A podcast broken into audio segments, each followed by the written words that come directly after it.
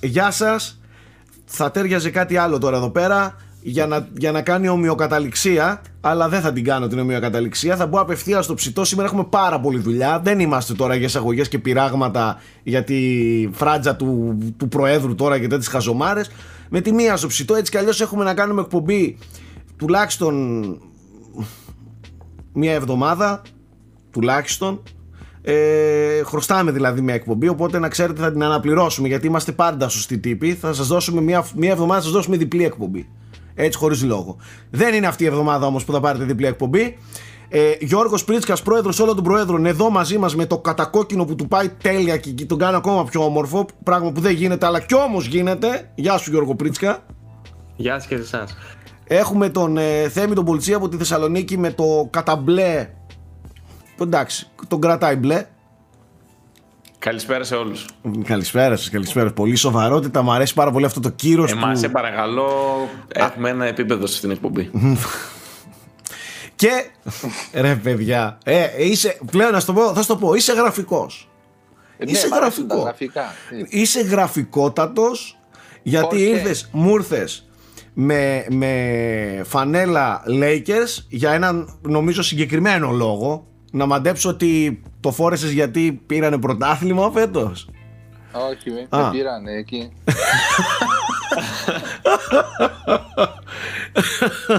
Λοιπόν, Nike Ferrari, η νέα μεταγραφή των Lakers, θα τους, στο PlayStation και στο Xbox. Όχι αλλού, εκεί είναι όντως πολύ καλός. Από την όμορφη μας την Κύπρο, τι έγινε Ναϊκούλη? Καλησπέρα, όλα καλά.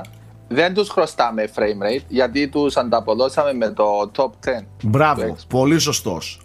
Οπότε να το παίρνουμε πίσω το frame rate. Δεν είμαστε εδώ πέρα έτσι άπλες με τις εκπομπές. Θα τις δίνουμε έτσι όπως πρέπει, έτσι όπως είναι όλα υπολογισμένα. Όχι όποτε γουστάρετε εσείς. Πέσταρε Nike. Πολύ σωστή παρατήρηση. Λοιπόν, αστειεύομαι φυσικά.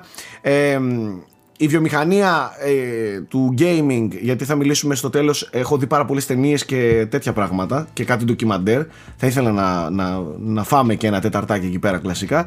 Για το gaming μιλάω, έχει πάρει φωτιά, είμαστε πολύ λίγο μακριά από το launch των νέων κονσολών, κάθε μέρα όλο και κάτι προκύπτει. Σήμερα για παράδειγμα φανερώθηκε πριν λίγα λεπτά σχεδόν, λίγες ώρες, είδαμε για πρώτη φορά επίσημη παρουσίαση του μενού του PS5. Η Microsoft είπε κάποια πράγματα για το launch line-up της. Προκύπτουν κάθε μέρα σιγά σιγά, βγαίνουν previews από εδώ, βγαίνουν βιντεάκια από εκεί. Κινείται το πράγμα. Οπότε σε πολύ πολύ λίγο θαρώ πως και από εμάς θα έχετε να βλέπετε και να ακούτε σχετικά με τις νέες κονσόλες, πέρα από κουβέντα. Έτσι. Ο Θέμης όμως δίνω την μπάσα να ξεκινήσει με τη μία τον πόνο, γιατί προέκυψαν πολλά, δεν κάναμε και την προηγούμενη εβδομάδα. Οπότε λοιπόν, πάμε Θέμη μου λίγο. Σε σχέση με την προηγούμενη εβδομάδα, πιστεύω ότι έπρεπε να είχα ζητήσει κάτι άλλο, όπως τα νούμερα του Τζόκερ, γιατί όλα αυτά τα οποία είπα ότι δεν έχουν αποκαλυφθεί και ότι είναι αβέβαια, ήρθανε ένα-ένα και πλέον το next gen puzzle είναι μπροστά μας, θεωρώ συμπληρωμένο στο 100%. Μάθαμε τα πάντα για το hardware του PlayStation 5, το είδαμε μέσα έξω, μάθαμε πώς θα είναι το μενού του, μάθαμε το launch lineup, μάθαμε για το backwards compatibility. Από την πλευρά του Xbox λύθηκαν επίσης οι απορίες, είδαμε gameplay plan από την ίδια την κονσόλα, από το Series X, να τρέχουν παιχνίδια όπως το Dirt 5 και το Yakuza Like a Dragon. Είδαμε γενικά σχεδόν τα πάντα. Οι απορίες πλέον για τις νέες κονσόλες είναι ελάχιστες. Λέω να ξεκινήσουμε πρώτα από το PlayStation, το οποίο έκανε τις πιο μεγάλες ανακοινώσεις. Ανακοίνωσε πράγματα για τα οποία δεν είχαμε καμία ιδέα, όπως είναι το hardware της κονσόλας, και να δούμε μετά και το Xbox. Αυτό είναι το χρονολογικά παλιότερο που έγινε.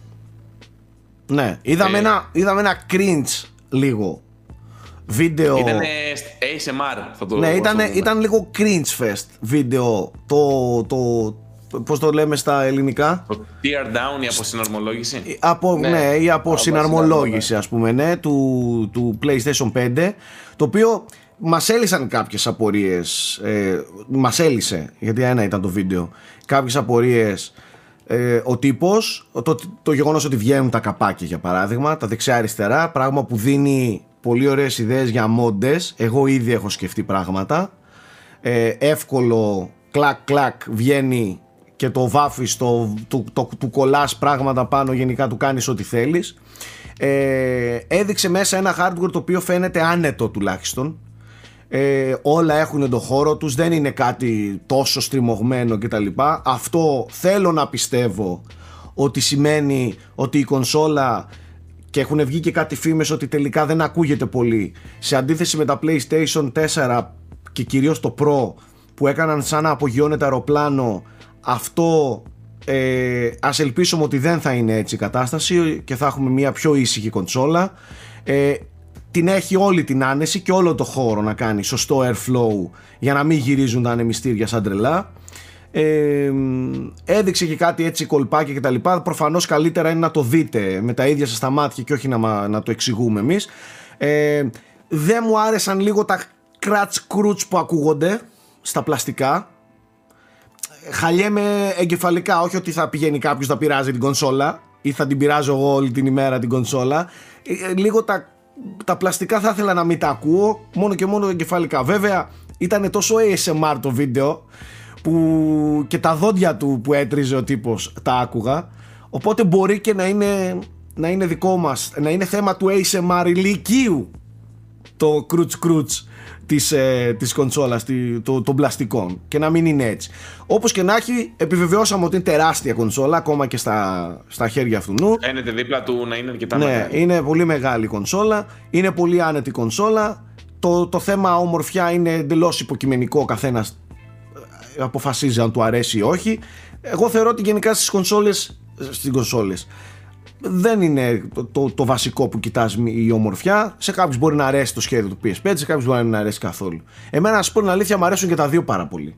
Και το Xbox μου αρέσει πάρα πολύ και το θεωρώ λίγο πιο μοντέρνο. Οκ, φέρνει σε ψυγείο που λέγανε αυτό, εκείνο το άλλο. Είναι λίγο παράξενο το στήσιμο του ψυγείου, αλλά εμένα μου αρέσει, μου φέρνει λίγο πιο φρέσκο, λίγο πιο μοντέρνο. Το άλλο είναι πιο επιθετικό, πιο gaming, πιο aggressive, πιο hardcore, φώτα, αυτά, ιστορίες. Τέλος πάντων, εντελώς υποκειμενικά πράγματα. Τι άλλο, Θέμη? Τώρα, όσον αφορά το tear down, για να τελειώνουμε, να σημειώσω λεπτομέρειες στο σχεδιασμό, όπως το ότι έχει ειδικές τρυπίτσες για να καθαρίζεις την κονσόλα, με ηλεκτρική σκούπα να τραβάς τη σκόνη από μέσα πιο εύκολα. Ο M2 μπαίνει πάνω από το πάνω καπάκι, το βγάζεις, βάζεις εκεί πέρα δίσκο για να επεκτείνεις τον εσωτερικό χώρο. Ακόμα δεν ξέρουμε ποιοι δίσκοι υποστηρίζονται, ωστόσο σιγά σιγά εταιρείες όπως η Western Digital ανακοινώνουν μία-μία δικά τους συμβατά μοντέλα. Okay. Επίσης στην ψήξη χρησιμοποιείται για την πάστα liquid metal. Πολύ καλό αυτό. Terminator 2. Όταν να είχαμε liquid metal εμείς στους υπολογιστές μας, που τις αγοράζαμε 60 ευρώ από το Amazon τα 12 ml, αλλά δεν έχει σημασία. Όταν είχαμε εμείς, τέλος πάντων, εκεί στη Sony κρυμόντουσαν από δέντρα. Πάντως σίγουρα από μια βίδα κρέμεται η βάση του, και αυτό το τρόλαρε και το Xbox, που ότι πρέπει την βάση, ας πούμε, να τη βγάζεις και να, ξέρω εγώ, άμα θες να το μετακινήσεις, γιατί και στις δύο θέσεις χρειάζεται βάση η κονσόλα. Ναι, επειδή είναι λίγο, κάνει αυτές τις κούρμπες, γι' αυτό και... Επειδή είναι λίγο κυρτή. Τώρα, μετά από αυτό, συνεχίζουμε χρονολογικά στα του PlayStation. Αποκαλύφθηκαν τα πολύ πολύ καλά νέα, ότι η κονσόλα θα είναι συμβατή με σχεδόν με όλα πρακτικά τα παιχνίδια του PlayStation 4. Έδωσαν ως παράδειγμα 10 τίτλους που δεν υποστηρίζονται, και μάλιστα βγήκαν οι developers και είπαν ότι θα τα φτιάξουμε για τα δύο από αυτά τα παιχνίδια, ότι θα τα κάνουμε με updates να υποστηρίζονται στο PS5. Άρα 8 παιχνίδια, και εντάξει, όχι και κάποιο αξιοσημείωτο τώρα. Πρακτικά όλα τα παιχνίδια του PlayStation 4 θα είναι συμβατά με backwards compatibility. Πολύ έχεις καλά, ναι. Πλέον τη δυνατότητα να το πουλήσεις, ξέρω εγώ, αν θέλεις, το PS4 σου και να πας στο 5. Άφοβα. Με την ασφάλεια ότι θα μπορείς να παίξεις τα παιχνίδια σου. Άφοβα, ναι.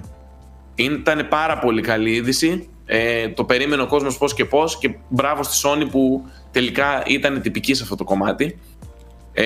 Δεν ξέρω αν θέλετε να σχολιάσουμε κάτι παραπάνω σε αυτό. Όχι, είναι πολύ καλό το γεγονός ότι αν κάποιος σκεφτόταν να επενδύσει στη νέα γενιά, αλλά τον κρατούσε πίσω το ότι τι θα κάνω με τα παιχνίδια που δεν έχω παίξει ή και έχω αγοράσει και δεν έχω παίξει ή σκοπεύω να αγοράσω, αλλά θέλει να πουλήσει την προηγούμενη του κονσόλα, τώρα νομίζω ότι είναι ο δρόμος πλέον ανοιχτός.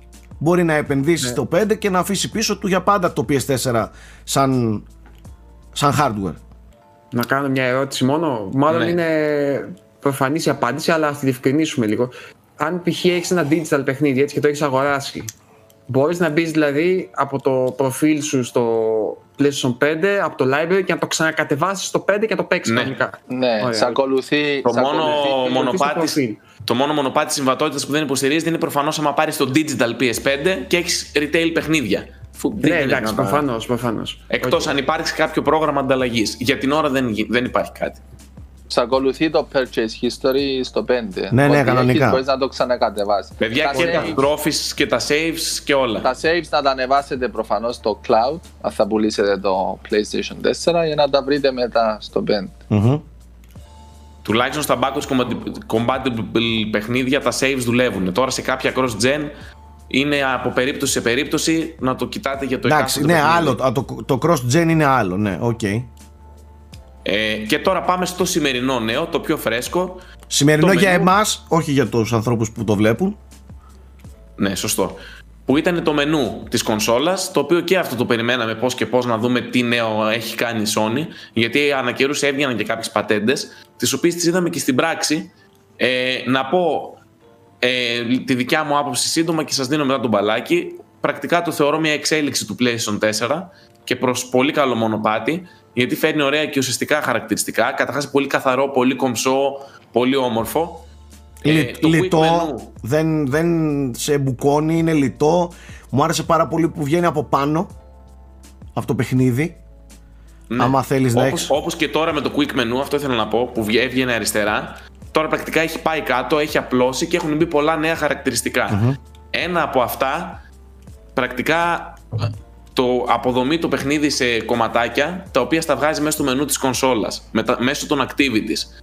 Π.χ. έδειχνε στο Sackboy ότι μπορούσε να πάει από επίπεδο σε επίπεδο, το οποίο Sackboy φανταστείτε ότι έχει όπως έχουν τα Mario ένα overworld, από το οποίο επιλέγεις τα επίπεδα, έτσι. Και μπορούσες να πας από επίπεδο σε επίπεδο μέσα από το μενού της κονσόλας, κατευθείαν. Okay. Χωρίς να χρειαστεί να ανοίξεις το παιχνίδι, φόρτωσε μου το τάδε επίπεδο κατευθείαν. Και μάλιστα. Έχει μέσα για τους συνδρομητές του PS Plus ενσωματωμένα tips. Δηλαδή, σου λέει σε αυτή την περιοχή δεν έχεις μαζέψει τα collectables, θες να σου δώσω το tip για το που είναι. Και παίζει το βίντεο απευθείας, χωρίς να βγαίνεις από το παιχνίδι. Και μάλιστα έχει και picture in picture mode. Το βλέπεις στο video tutorial κατευθείαν, τα οποία τα έχουν παράγει οι ίδιοι developers. Οκ. Mm-hmm. Okay. Έχει μάλιστα και ένα πολύ, πολύ, πολύ ωραίο χαρακτηριστικό, το οποίο ξεκίνησαν και τα memes φυσικά, που σου λέει ότι για να τελειώσεις αυτή την πίστα. Κατά μέσο όρο προσεγγίζουμε από άλλους παίκτες και από την κοινότητα του PlayStation ότι χρειάζεσαι ας πούμε 25 λεπτά. Αυτό εμένα με αγχώνει. Οκ. Okay. Τώρα στο Demon Souls δεν ξέρω τι θα βγάλει, αν θα είναι αντιπροσωπευτικά τα νούμερα με τόσα wipes. Ωστόσο είναι χρήσιμο πιστεύω για πολύ κόσμο. Δηλαδή θέλω να φύγω σε μια ώρα, προλαβαίνω να την παίξω στην πίστα. Να πω ότι και εμένα δεν μ' άρεσε αυτό το χαρακτηριστικό καθόλου κιόλας. Αυτό το να ποσοτικοποιούμε τα πάντα και έχεις άλλα 10 λεπτά ή άλλα 5 ή σου έχει μείνει, έχεις στο 30% ή στο 50%.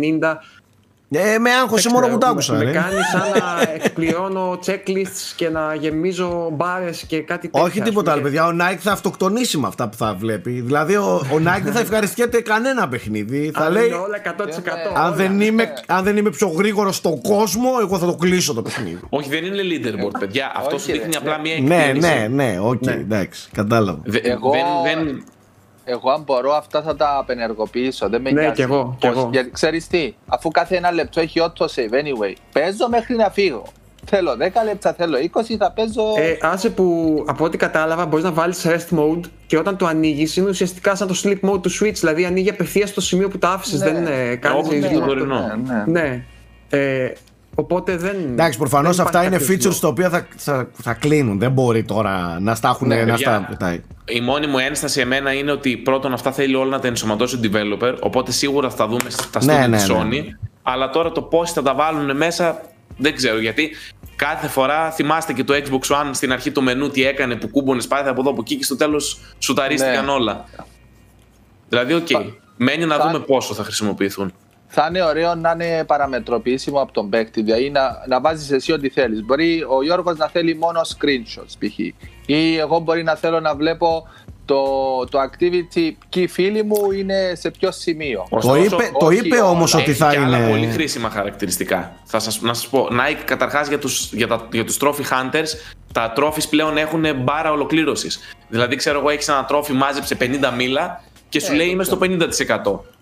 Έχει το Xbox One, δεν το χρησιμοποιώ. Είναι κι όμως πολύ χρήσιμο, Nike. Εγώ όταν μοιάζω τόσο, εγώ το χρησιμοποιούσα κάποτε. Αυτή η μπάρα ολοκλήρωσης είναι πολύ χρήσιμη για τα τρόφις και επίσης Όταν γελάει ο Πρίτσκας ξέρεις τι λέει. Ακούστε τι είπε τώρα από μέσα του. Τελικά τα παιδάκια μου στο σχολείο τα 8χρονα είναι πιο όριμα από αυτά.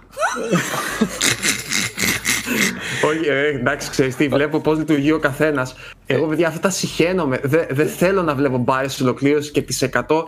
Νιώθω ότι μου καταστρέφουν όλη την ψευδέστηση που προσπαθώ να χτίσω κάτι. Άκου, Πρίτσκα, δεν μας νοιάζει. Συμφωνώ, είναι τελείως δικό μου. Να σας πω ένα πρόβλημα. Το πρόβλημα το έχεις εσύ, όχι εμείς τα παιδάκια, εντάξει. Εσύ είσαι boomer του κερατάρε. Μην ασχολείσαι μαζί μας. Τελείωνε. Πάμε, ρε Θέμη. Ένα χαρακτηριστικό το οποίο όμως πιστεύω ότι θα σώσει πολύ κόσμο και ειδικά με την πανδημία είναι το εξής. Μπορώ εγώ και ο Σάκης π.χ. που έχουμε και τις VDSL και ο Nike πλέον με τη γραμμή την καινούρια. Πάμε ρε Nike. Να ανοίξω, να κάνω όπως έκανα τώρα, όπως έχει και τώρα το PS4, έχει remote share την οθόνη μου να τη βλέπει ένας άλλος παίκτης. Okay. Mm-hmm. Είμαι εγώ σε πάρτι με το Σάκι και παίζουμε το ίδιο παιχνίδι multiplayer, ο καθένας από το σπίτι του. Κάνω εγώ share την οθόνη μου, κάνει share ο Σάκης τη δική του και μπορούμε να τη βάλουμε picture in picture. Α, δηλαδή τι κάνει ο άλλος δίπλα σου. Το παιχνίδι του Σάκη. Και πρακτικά έτσι όλα τα παιχνίδια έχουν σαν ναι, έπος. Πολύ καλό αυτό. Αυτό είναι πολύ καλή μαγιά. Για να βλέπουμε γενικά... πού είσαι, δεν λέμε συνέχεια πού είσαι, ρε, τι κάνεις, πού είσαι. Έτσι με αυτόν τον τρόπο μπορούμε να θα καρφώνεται κάτι μαλακισμένα σαν το στρατούλι που λουτάρουν και λένε έρχομαι αλλά λουτάρουν. Θα καρφώνονται τώρα και θα λέμε τι δεν έρχεσαι, λουτάρεις μαλακισμένο. Καταλαβες. Ισχύει. Ή όχι μόνο έτσι, σε άλλα παιχνίδια όπως είναι τα σολοειδή, ξέρω εγώ. Ή ακόμα και παιχνίδια που δεν έχουν multiplayer, ξέρω εγώ. Και πολλοί παίζουν όσο είναι μέσα στο πάρτι, μαζεύουν τις μπάρες. Καθένας παίζει το δικό του. Mm-hmm. Θες να δείξεις κάτι στο φίλο σου. Είναι πολύ ωραίο χαρακτηριστικό. Πολύ ωραίο, ναι. Γενικά βλέπουμε πολλά πράγματα να βγαίνουν από τα παιχνίδια και να μπαίνουν στο μενού της κονσόλας. Αυτό που έδειχναν και οι πατέντες. Δηλαδή, μπορεί εγώ να παίζω το Sackboy ή το Demon Souls και ξαφνικά να κάνω πάνω στο μενού μου και να πατήσω να βρίσκει multiplayer το Distraction All Stars που έδειχναν. Οκ. Εντάξει, φρέσκο, ωραίο, ανανεωμένο, next gen όπως το περίμενε κάποιος, τρε παιδί μου. Κομπλέ. Όμορφο και γρήγορο. Ξεχνάω κάτι, δεν νομίζω ότι ξεχνάω κάτι. Τα μηνύματα και τα parties γενικά πήραν αναβάθμιση, και εντωμεταξύ πλέον πετούσε ένα μήνυμα με το που πρώτο έκανε στο update ότι οι χρήστες που είναι στο party μπορούν πλέον να τα ηχογραφήσουν για να κάνουν report κάποιον χρήστη για παραβίαση των κανόνων του PlayStation, του PSN. Αν σε βρίζει κάποιος, και εντάξει παιδιά, τα memes είναι επικά, γιατί στην αρχή ο κόσμος νόμιζε ότι η Sony θα καταγράφει όλα τα party chat, πέφτει μέσα το βρυσίδι του αιώνα και τι γίνεται ρε Sony, τι μας δουλεύεις, αλλά βγήκε μετά και το διευκρίνησαν ότι είναι απλά σε περίπτωση harassment, ξέρω οτιδήποτε, για να κάνει κάποιος report. Εγώ έκανα τον Πρίτσκα report όταν παίζαμε παιχνίδια γιατί μου την έδινε. Έτσι. Συγγνώμη, άμα είναι στα ελληνικά ας πούμε και πίσω ότι ξέρεις αυτή η λέξη με προσβάλλει, ξέρω εγώ, αυτή θα το ψάξουν όντως. Δεν ξέρω, εδώ μεγάλη προσβολή, γιατί μπορείς να πεις είναι κάποιο inside joke και θεωρώ ότι είναι... Ναι, εγώ μπορεί να έρθω να πω τον Πρίτσκα αλκοολική γαλοπούλα. Τι θα είναι. Να το δοκιμάσουμε ρε, σε 25 μέρες να το δοκιμάσουμε. Θα πάμε όλοι να κάνουμε report τον Πρίτσκα αλκοολική γαλοπούλα.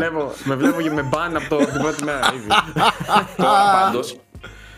Πολλά από αυτά σας είπα την άποψή μου ότι ίσως και να μην τα δούμε σε βάθος χρόνου να χρησιμοποιούνται τόσο, γιατί είναι χαρακτηριστικά που έγκυται ο κάθε developer πώς θα τα χρησιμοποιήσει. Ναι. Ένα νέο το οποίο πέρασε λίγο απαρατήρητο γιατί ήταν απλά μια δημοσίευση έτσι στο PS Blog, ήταν για το DualSense και είναι για το NBA 2K21, το οποίο εγώ θεωρώ ότι ήταν το πιο ενδιαφέρον από όλο το PlayStation 5. Δηλαδή εντάξει, μενού ωραίο, εντάξει, είναι μενού όμως. Τι μαγιά έχει τώρα το NBA 2K21, για το οποίο είδαμε και τα πρώτα PlayStation 5 gameplay πλάνα που βλέπετε αυτή τη στιγμή. Και είναι πανέμορφο, είναι ασύλληπτο αυτό που είδα. Κουκλί. Όταν κουράζεται ο παίκτης που έχεις, το κουμπί του sprint, η σκανδάλη του sprint πατιέται πιο δύσκολα. Επίσης, ωραίο, έξυπνο. Παίκτες οι οποίοι είναι πιο σωματώδεις και πιο ντούκια, να το πω έτσι, στις σκανδάλες όταν έχουν σμπροξίματα και τέτοια πατιούνται πιο εύκολα. Ενώ αν πρέπει να σμπρώξεις κάποιον ή να κουνηθείς και να πας να χτυπήσεις σε παίκτη βουνό, να το πω έτσι, με πιο αδύναμο παίκτη, σου είναι πιο δύσκολο να το πατήσεις. Αυτή είναι πολύ ωραία εκμετάλλευση των τεχνολογιών στις σκανδάλες και τις χειριστήρες. Οι σκανδάλες έχουν δυναμική αντίσταση. Έτσι. Δηλαδή το πόσο δύσκολο είναι να την πατήσεις μπορεί να το αλλάζει ο προγραμματιστής. Υποθέτω και σε ένα racing λάστιχα τα οποία γλιστράνε, θα ξέρεις, ή θα έχουν καλύτερο grip πάνω στο οδόστρωμα, θα έχουν διαφορετικό, δηλαδή όλα αυτά θα παίζουν ρόλο. Ή όπλα, σκανδάλες. Κάποιες σκανδάλες σε ένα όπλο μπορεί να είναι απαλές που λένε, κάποιες μπορεί να είναι πιο σκληρές. Θα σου πω, στο Deathloop της Bethesda, που είναι χρονική αποκλειστικότητα, άμα κάνεις κακό reload και κολλήσει ένα όπλο σου, δεν πατιέται καν σκανδάλι. Φρακάρει. Ναι, γιατί τάχα μου έχει φρακάρει το όπλο σου. Οπότε μέσα στο χαμό των ειδήσεων, αυτό και το NBA πιστεύω ότι είναι από τα ουσιαστικά πράγματα που θα μας απασχολήσουν στη γενιά. Αν σας πω ότι περισσότερο χαϊπαρισμένος είμαι για το DualSense με αυτά που ακούω και θέλω να δω, παρά με την ίδια την κονσόλα αυτή καθ' αυτή. Δηλαδή θέλω, και επειδή είναι και αλλαγμένο πολύ εμφανισιακά και με όλες αυτές τις τεχνολογίες που ακούγονται και φημολογούνται και χαϊπαρίζονται, έχω πολύ μεγάλο hype να δω τι στο καλό έχει κάνει με το DualSense η Sony. Και εγώ. Και με τον ήχο. Και αυτά, εντάξει, προφανώς. Κοίτα, με τον ήχο να σου πω την αλήθεια, Nike, okay. Πρακτικά έχουμε δει ήδη, βλέπεις, έχεις δει 3D audio, Dolby Atmos μπάρα πήρες. Δηλαδή, okay. Ναι, εντάξει. Ψιλο υπάρχει και στον PC χώρο και κάποια παιχνίδια στο Xbox One είχαν, αν και δεν είναι ακριβώς το ίδιο πράγμα. Απλά, δεν ξέρω, επειδή επιμένουν ότι χρειάζεται ακουστικά για την ώρα, και εγώ δεν πολύ παίζω με ακουστικά, εμένα με έχει ψιλοξενερώσει αυτό το θέμα του 3D ήχου. Γιατί πλέον παίζω τα ηχεία της τηλεόρασής μου συνήθως, από την ηχόμπαρα. Οπότε ναι, αλλά το DualSense έχω πολύ περιέργεια να το δω. Εντάξει, Θέμη, θα κάνεις οικογένεια κι εσύ, θα φοράς κι εσύ τα ακουστικάκια σου, θα έρθει η ώρα σου. Έρχεται η ώρα σου, μην αγχώνεσαι. Όταν κάνει οικογένεια θα φοράνε οι άλλοι ακουστικά. Λοιπόν, παρακάτω, τι έχουμε άλλο? Λοιπόν, στα του Xbox τώρα αποκαλύφθηκε το launch lineup της κονσόλας πριν λίγα λεπτά. Έχουμε 31 παιχνίδια, τα οποία θα είναι πλήρως αναβαθμισμένα. Η Microsoft πριν λίγες μέρες, πριν ανακοινώσει το launch lineup, τόνισε ξανά ότι θα υπάρχει backwards compatibility με όλα τα παιχνίδια του One πλην τους τίτλους του Kinect, και συμβατότητα εννοείται με τα Xbox 360 και original Xbox παιχνίδια που υποστηρίζει και τώρα το Xbox One. Όλα αυτά θα είναι αναβαθμισμένα. Έδειξαν μάλιστα μια πολύ εντυπωσιακή τεχνολογία πάνω στο Fallout 4, που έπαιρνε ένα παιχνίδι το οποίο είναι 30 FPS και το έκανε 60 χωρίς να κάνει τίποτα το developer. Έπως. Σε backwards compatibility. Okay. Έχει δείξει επίσης την τεχνολογία του Auto HDR, που όλα τα παιχνίδια τα οποία δεν έχουν HDR θα τα αναβαθμίζει αυτόματα η κονσόλα, χωρίς patch, χωρίς τίποτα. Γενικά στο κομμάτι του backwards compatibility και στον τομέα διατήρησης των παιχνιδιών έχει κάνει πολύ καλή δουλειά η Microsoft. Τι επικοί αλγόριθμοι είναι αυτοί, έτσι?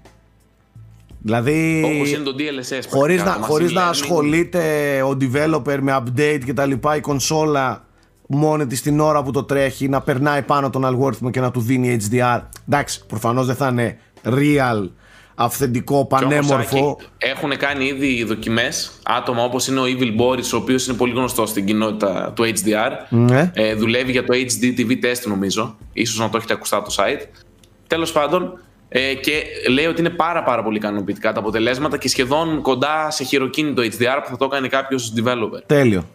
Είναι, γιατί φαντάσου δεν είναι μια τεχνολογία που κάνει upscale.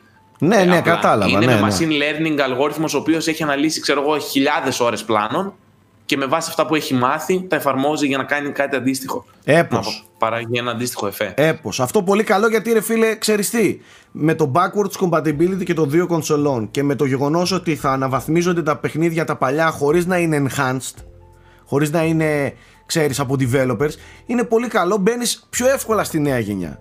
Με πιο άνεση και όρεξη του τύπου θα συνδέσω τις δυο μου κονσόλες ή τη μία, όποια θα επενδύσεις τέλος πάντων, και δεν θα έχω τόσο άγχος για τα προηγούμενα παιχνίδια και θα τα παίζουν και μπορεί και καλύτερα από ότι θα τα έπαιζα στις προηγούμενες κονσόλες. Με περισσότερα FPS. Τα παίζουν καλύτερα, Σάκη.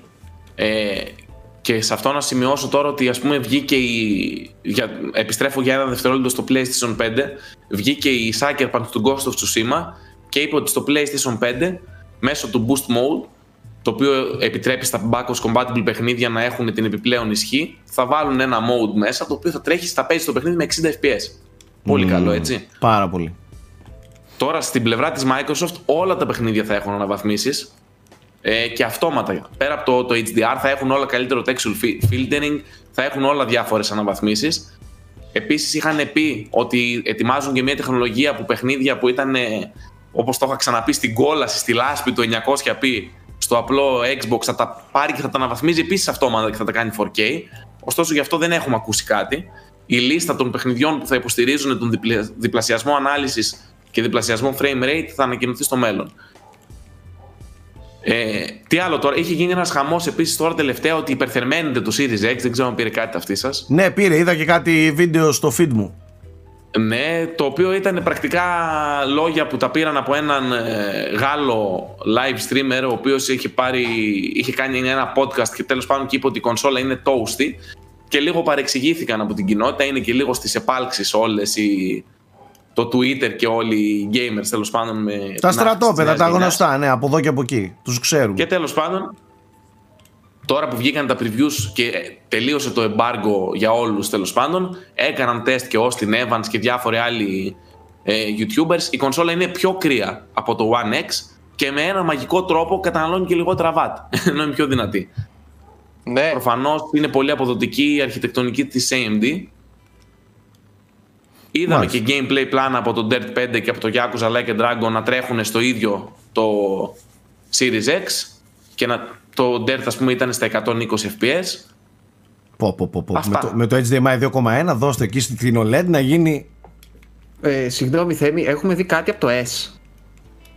Έχουμε δει πλάνα από το S, ας πούμε το Dirt 5 το έχουμε ξαναδεί και είδαμε και από το Yakuza, αποκαλύφθηκαν και αναλύσεις από το Destiny. Νομίζω πως άρχισα να πέφτω μέσα στην πρόβλεψή μου. Το Destiny π.χ. θα τρέχει στα 60 FPS στο One S κανονικά, ενώ στην τωρινή γενιά ήταν 30 FPS, αλλά θα τρέχει σε 1080p ανάλυση. Το Yakuza Like a Dragon θα έχει 1440p mode, αλλά σε 30 FPS, αν δεν κάνω λάθος. Για το 60 FPS mode θα τρέχει 900p στο Series S. Οπότε... Περισσότερο να δω αποκλειστικά παιχνίδια του X πως τρέχουν στο S. Κατάλαβες τώρα, αυτά είναι και λίγο ενδιάμεσα ουσιαστικά. Ας πούμε για το The Medium, δεν έχουμε πλάνα ακόμα, έτσι. Πολύ καλή τέτοια, γιατί ανακοινώθηκε η ημερομηνία κυκλοφορίας. Είναι τόσο πολλά που τα ξεχνάω. Και είναι το Δεκέμβριο, ναι, πολύ καλό. Πάντως το S έχει δείξει ότι μην περιμένουμε υψηλές αναλύσεις.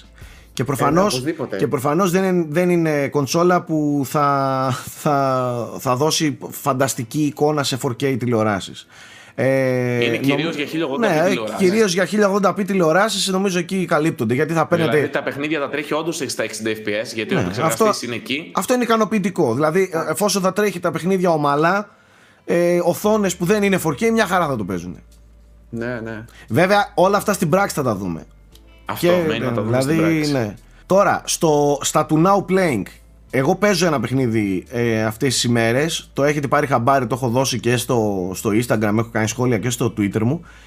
Παίζω το Star Wars Jedi Fallen Order. Με καταφέραμε, παιδιά. Με καταφέρατε και καλά με κάνατε. Το παιχνίδι είναι super απολαυστικό. Χωρίς να είναι τέλειο, άριστο στα πάντα, το απολαμβάνω μέχρι εκεί που δεν πάει. Θεωρώ ότι είναι ο ορισμός του βιντεοπαιχνιδιού. Είναι τόσο δύσκολο όσο πρέπει, με μεγάλη ποικιλία. Χρησιμοποιεί και δανείζεται τη στοιχεία από πολλά παιχνίδια και από πολλά genres, τα οποία και αυτά δίνουν έτσι μια ποικιλία στο σύνολο. Τα γραφικά, παίζω στο One X, είναι ασύλληπτα. Αν μου λέγανε ότι αυτό είναι next gen παιχνίδι, θα το ψιλοπίστευα, να σου πω την αλήθεια. Έχει πολύ ωραία κλίμακα. Βλέπεις κάτι περιβάλλοντα. Η κλίμακα είναι φανταστική, η ατμόσφαιρα, το σενάριο δείχνει πολύ ενδιαφέρον μέχρι το σημείο που έχω παίξει. Το λατρεύω, παιδιά.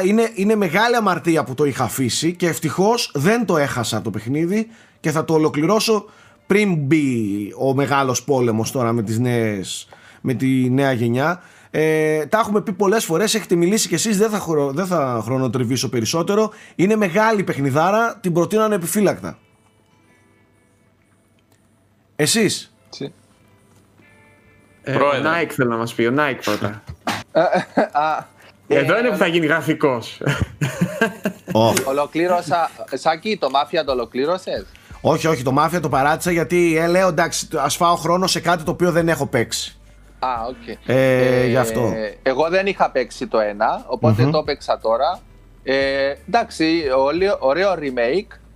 Είναι άγαρμπο σε κάποια σημεία, λίγο στην οδήγηση, λίγο σε κάποια animations, δηλαδή λίγο θυμίζει την τότε εποχή, αλλά είναι κουκλή όμως, δηλαδή οι πόλοι πώς την κάνανε και τα γραφικά και όλα, και γενικά η ιστορία και το σενάριο, ωραίο γκαγκστερικό παιχνίδι, από τα top γκαγκστερικά, δεν είναι και πολλά, ήταν πολύ ωραίο, το προτείνω. Μετά ήθελα να ολοκληρώσω το ταξίδι με την Clementine. Είχα αφήσει την τέταρτη σεζόν. Το ολοκλήρωσα. Ίσως και η καλύτερη σεζόν. Έλα ρε. Κοίτα, μπορεί να είναι η καλύτερη, αλλά σίγουρα. Όχι, το λέω γιατί δεν το έχω παίξει την τελευταία σεζόν και εγώ την έχω αφήσει. Δεν το λέω για να σε αμφισβητήσω, απλά μου κάνει εντύπωση γιατί ήταν πολύ. Εμένα το σόκαρες. Γιατί είχε περάσει κάποια κύματα, θυμάμαι, τότε που είχε κλείσει και ήταν να μην βγει. Ναι, γιατί τα πρώτα είναι 4 acts, πώς τα λέμε, επεισόδια. Τα δύο τα κάνει η Telltale και τα τελευταία 2 τα κάνει η Skybound Games. Αλλά δεν καταλάβεις ότι δεν είναι της Telltale και γενικά κάνει έτσι έναν ωραίο κύκλο και κλείνει ωραία. Εγώ θυμάμαι, εντάξει, το ένα ήταν πολύ εντυπωσιακό, αλλά μετά το 2, το 400 Days και το Michonne και αυτά είχαν κάνει λίγο κοιλιά. Ναι. Εντάξει, το περίμενα πιο χλιαρό, δεδομένου ότι έκλεισε και η Telltale, αλλά ήταν πολύ ευχάριστη έκπληξη. Και σήμερα που μιλάμε, Πέμπτη κυκλοφόρησε το δεύτερο DLC του Neo, οπότε παίζω αυτό. Βασικά αυτό περιμέναμε. Βασικά ήδη το λίγο το ολοκλήρωσα, αλλά εντάξει. Μπορώ να σε ακούω να μιλάς για Νίο 30 ώρες συνεχόμενα. Ναι. Για να μιλάς για νούμερα. Για νούμερα και αρμήτα. Άλλο που έπαιζε ο πρόεδρος, παιδιά, πέρσι. Κόλλησα, ρε, που πήρε και τα Game Awards. Που το έχει παίξει εκατομμύρια φορές και έχει μιλήσει εκατομμύρια φορές. Ναι. Το τέτοιο λέει, ρε. Στο Steam, το αποκλειστικό για το PC, βρε. Όχι ρε, το Disco Elysium. Έτσι έχει γίνει το Neo 2, Disco Elysium. Η διαφορά είναι ότι εγώ όλες τις τότε καιρό που μιλούσα είχα παίξει 35 ώρες. Και ο Nike 1035. Όχι 250. Μου άρεσε, είπε λέει, το τελείωσα λίγο αλλά όχι μάλλον. Δηλαδή κοινώς το τελείωσα για τους κοινούς θνητούς, αλλά δεν το έχω ξεφτυλίσει ακόμα. Δεν του έχω αλλάξει τα φώτα, να το σκοτώσω μπροστά μου. Δεν τους γλεντάω ακόμα. Ναι, δεν το γλέντισα ακόμα. Έχω δει το τέλος του DLC, τα main missions, αλλά έχει ακόμα τόσα secondary και έχει ξεκλειδωθεί και νέα δυσκολία και έχουν βάλει και άλλα και εντάξει. Τώρα ξεκινάει δηλαδή, εντάξει, το παιχνίδι τώρα ξεκινάει. Εντάξει, Nike κολόνομπο είσαι, εγώ νόμιζα το έπαιξε το τελείωσες. Δεν πρόλαβα ρε, σήμερα βγήκε. Μάλιστα. Πρίτσκας, παίζεις κάτι? Εγώ τελείωσα τον Ghost of Tsushima, παιδιά. Επιτέλους ρε, Άντε, κούρασες. Εντάξει, ξέρεις, έχει φάση πριν που λέγαμε για τα στατιστικά και τα achievements και αυτά και τις μπάρες. Ίσως γι' αυτό και να είμαι λίγο αρνητικά προκατηλημένος. Έπιασα τον εαυτό μου, αφού έχω τελειώσει το παιχνίδι και δεν το ευχαριστιέμαι ρε παιδί μου, να κάθομαι και να παίζω για να γεμίσω το Ghost τέτοιο, την φήμη που έχεις και καλά, να παίρνω πανοπλίες τις οποίες δεν χρειάζομαι. Δηλαδή, μετά από ένα σημείο έπιασα τον εαυτό μου και λέω τι κάνεις. Ας πούμε, εκείνη τη στιγμή έκανα γκαρία, ρε παιδί μου, για κάποιο λόγο, το οποίο δεν μπορούσα εγώ να προσδιορίσω, ας πούμε, συνέχιζα να παίζω. Και από χθες είπα, αφού δεν το ευχαριστήσω, με κόψτο. Να σου πω κάτι. Σκέφτομαι. Ναι, έλα, πες. Ότι αυτές οι λίστες και τα ticks και οι μπάρες κτλ. σε χειραγωγούν άσχημα, ρε παιδιά. Δηλαδή, μπαίνεις σε μια διαδικασία του να συμπληρώσεις όλα και να έχεις την εικόνα που δεν σου ξημερίζει πουθενά. Άκου, πρόεδρε. Άκου. Επειδή ταιριάζει τέλεια στην περίπτωση, χαρακύρι, μόνο. Εντελώς. Ναι, και ναι, σου λέω, μόνο. Χθες είπα, το βγάζω, το απεκατέστησα κιόλας. Και λέω άντε για πάω να παίξω κάτι. Αυτό πήγες να μπλέξεις. Ρε, πήγε να μπλέξεις σε άσχημα δίχτυα, ρε. Δηλαδή στο τσακ γλίτωσε η ζωή του από αυτό. Ρε, θα βγει τώρα το νέο mode, το δωρεάν, το κοπ και το Legends. Ναι, να είσαι σίγουρος. Να είσαι σίγουρος. Αφού δεν το ευχαριστήθηκε, βρε.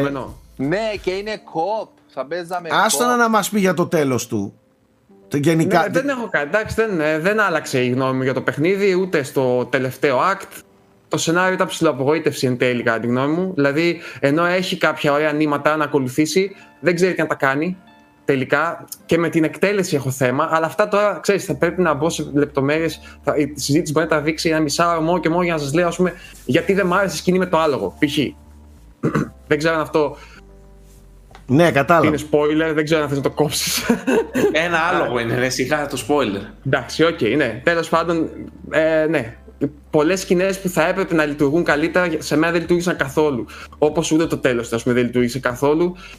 Και γενικά έμεινα με αυτό το συναίσθημα του παλεύω με τον εαυτό μου για να το τελειώσω, να φύγει από τη μέση, ας πούμε. Ειλικρινά, αν δεν έπρεπε να έχω, ας πούμε, δημόσια άποψη, ας πούμε, να εκφέρω δημόσια άποψη, δεν θα το σταματούσα στις 10 ώρες το παιχνίδι. Δηλαδή, ένιωθα ήδη από τις 10 ώρες δεν είχα κάτι άλλο να πάρω από αυτό το πράγμα. Οπότε, άφησα τον Ghost of Tsushima και τώρα παίζω ένα πάρα πολύ ωραίο παιχνιδάκι, το οποίο μάλιστα είναι στα 2 ευρώ αυτή τη στιγμή στο Switch. Λέγεται 80 Days, 80 μέρες. Είναι μια μεταφορά του μυθιστορήματος του Ιούλιου Βέρν, το γύρος του κόσμου σε 80 ημέρες. Mm-hmm. Είναι μόνο σε οθόνες, δηλαδή δεν έχει ουσιαστικά gameplay να ελέγχεις κάποιο χαρακτήρα ή κάτι τέτοιο. Όλο παίζεται με screens και κείμενο. Ναι, τώρα το θέλει το δίλεμμα. Τώρα το θέλει το δίλεμμα. Το κόστημα το παράταγα και παίζει. Παράτησε και παίζω ένα φανταστικό παιχνίδι που δεν παίζεις. Όχι, παίζεις. Απλά Πρίτσκας, σε λατρεύω. Έχεις τον πασπατού, ας πούμε, τον οποίο ελέγχεις και πρέπει να διαχειρίζεσαι τον χρόνο και τα λεφτά, ας πούμε, που έχεις του FOG για να καταφέρεις όντως να κάνεις το ταξίδι σε 80 ημέρες. Θα το πάρω. Δεν έχω παίξει πάρα πολύ ώρα για να σας πω αν είναι όντως ωραίο ή όχι. Η πρώτη μία ώρα που έπαιξα μου άρεσε πολύ. Είναι πολύ καλογραμμένο, έχει πολύ ωραίους διαλόγους και έχει ένα πολύ ωραίο τρόπο να χτίζει τον κόσμο του μόνο μέσα από το κείμενο, ρε παιδί μου, γιατί ταξιδεύεις από πόλη σε πόλη και είναι πολύ ωραίο το σύμπαν που χτίζει σιγά σιγά. Από εκεί και πέρα στο επόμενο θα σας πω. Αλλά επειδή νομίζω προσφορά λίγη αυτές τις μέρες, δηλαδή κανονικά έχει 11 ή 12 ευρώ και τώρα το έχει στα 2 ευρώ, κάτι τέτοιο. Μάλιστα. Ψάξτε το άμα σας ενδιαφέρουν αυτά τα παιχνίδια. Με το που κλείσω πάνω να τα αγοράσω γιατί σε εμπιστεύομαι, παρόλο που είσαι boomer. Ναι, είμαι boomer, δηλαδή το παραδέχομαι. Νιώθω πολύ boomer. Όσο πιο πολλά μαθαίνω για τις νέες κονσόλες, νιώθω εντελώς εκτός κλίματος. Αλλά δεν έχει σημασία. Το συγκεκριμένο παιχνίδι γενικά έχει καλές κριτικές. Δηλαδή έχει ακουστεί, έχει κυκλοφορήσει σε iOS και νομίζω κινητά και τέτοια προηγουμένως. Οπότε, ναι, ψάξτε το λίγο αν σας αρέσει. Είναι πολύ καλή ευκαιρία να το αγοράσετε τώρα. Μάλιστα. Αυτά από μένα, δεν έχω κάτι άλλο.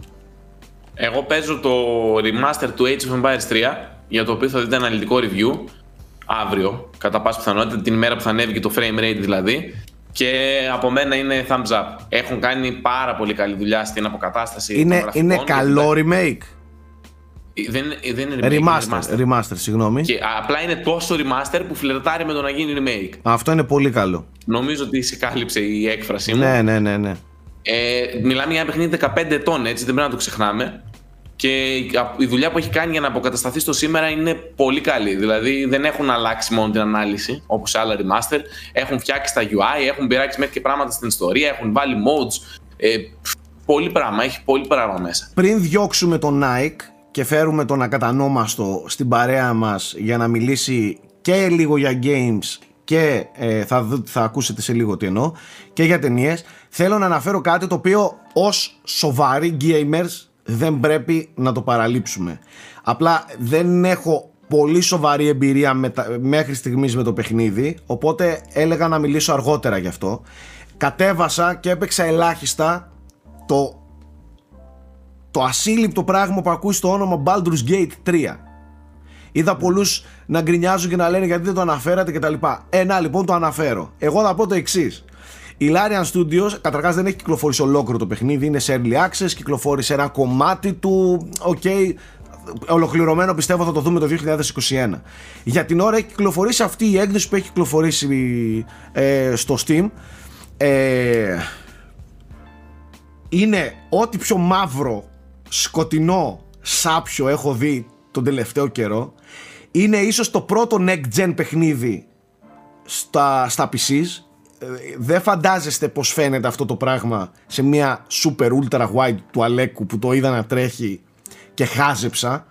Έπεσαν τα σαγόνια μου με την ποιότητα των γραφικών, τη δουλειά που έχει κάνει Larian Studios. Θα μιλήσουμε αναλυτικά ενδεχομένως και με τον Αλέκο να κάνουμε και κάτι όλοι μαζί.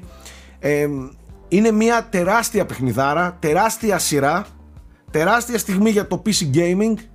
Δεν πρέπει να το αγνοούμε και θεωρώ ότι σίγουρα θα έχουμε περισσότερα να πούμε μελλοντικά. Για την ώρα έχω δει απλά 5, 10, 20 λεπτά ας πούμε από το παιχνίδι. Αυτό είναι και στο Stadia, έτσι δεν είναι? Και τεράστια στιγμή για το Stadia λοιπόν, γιατί το παραλείπεις? Μιας και είπες Stadia τώρα, φέρνουμε τον ακατανόμαστο. Νομίζω είναι στο Ouya. Το ίδιο είναι. Το ίδιο είναι. Ο Κούλης να μιλάει για now playing. Λοιπόν, εγώ την άλλη φορά θα μιλήσω για movies. Λοιπόν, εγώ λέω να παρατήσεις τώρα τον Νίο και να ξεκινήσεις ταινίες και σειρές τώρα, με το που κλείσεις. Ξεκίνησε. Απλά άμα θες να αντικαταστήσεις τον Κούλη θα πρέπει να μπεις στο Netflix και να πας στο teenager genre. Ό,τι έχει teenager genre, ότι έχει δηλαδή αμερικανάκια, κολέγια, dude, τέτοια, για να μπορείς να πιάσεις τον παλμό του Κούλι, κατάλαβες. Πάω να δω το Tall Girl. Έλα τα λέμε, φέρτε τον Κούλι μέσα. Γεια σου, Nike. Είναι αυτή λοιπόν η ώρα η οποία δεν είναι η πιο ευχάριστη για πολλούς. Υπάρχουν και 3-4 άτομα που τη θεωρούν ως την πιο ευχάριστη. Τέλος πάντων, Κούλης Στεργιάδης από τη Θεσσαλονίκη. Γεια σου Κούλη, καλά είσαι? Ευχαριστούμε, να είσαι καλά, τα λέμε. Πάρα πολύ καλά, χαίρομαι που κερδίζουμε έδαφος. Αυτό έχω να μας μιλήσει ο Κούλης για παιχνίδια τώρα. Στατιστικά, ας πούμε, ένα 3-5% είναι και μαζοχιστές στη ζωή τους, έτσι, οπότε... Τι σούπερ, μαλάκα, τι σούπερ.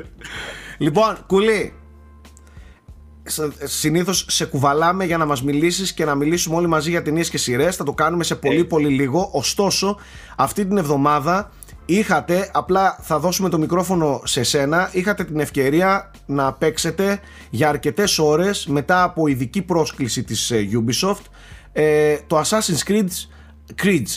Το Assassin's Creed Valhalla. Σταμάτα βρε, δεν μπορούμε να κάνουμε ένα τέτοιο, αυτό όπως το λένε, κατάλαβες?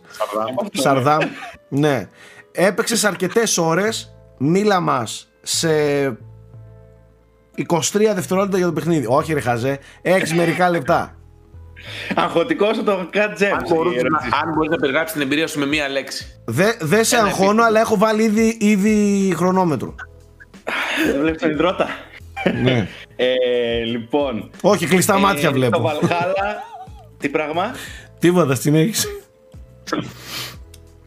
Το Valhalla λοιπόν μοιάζει αρκετά διαφορετικό, αλλά και συνάμα ίδιο με τα προηγούμενα Assassin's Creed, όπως ήταν και το Origin και το Odyssey. Το σκηνικό το αλλάζει πάρα πολύ, κυρίως γιατί έχουμε να κάνουμε ένα Viking σκηνικό και όσοι έχουν δει Viking τη σειρά Viking θα γουστάρουν πάρα πολύ. Όσοι επίσης αρέσκονται στην σκανδιναβική μυθολογία θα τους αρέσει πάρα πολύ, ή αν έχουν παίξει God of War, γιατί θα δουν πολλά γνωστά σκηνικά στο παιχνίδι, κυρίως όσον αφορά το story.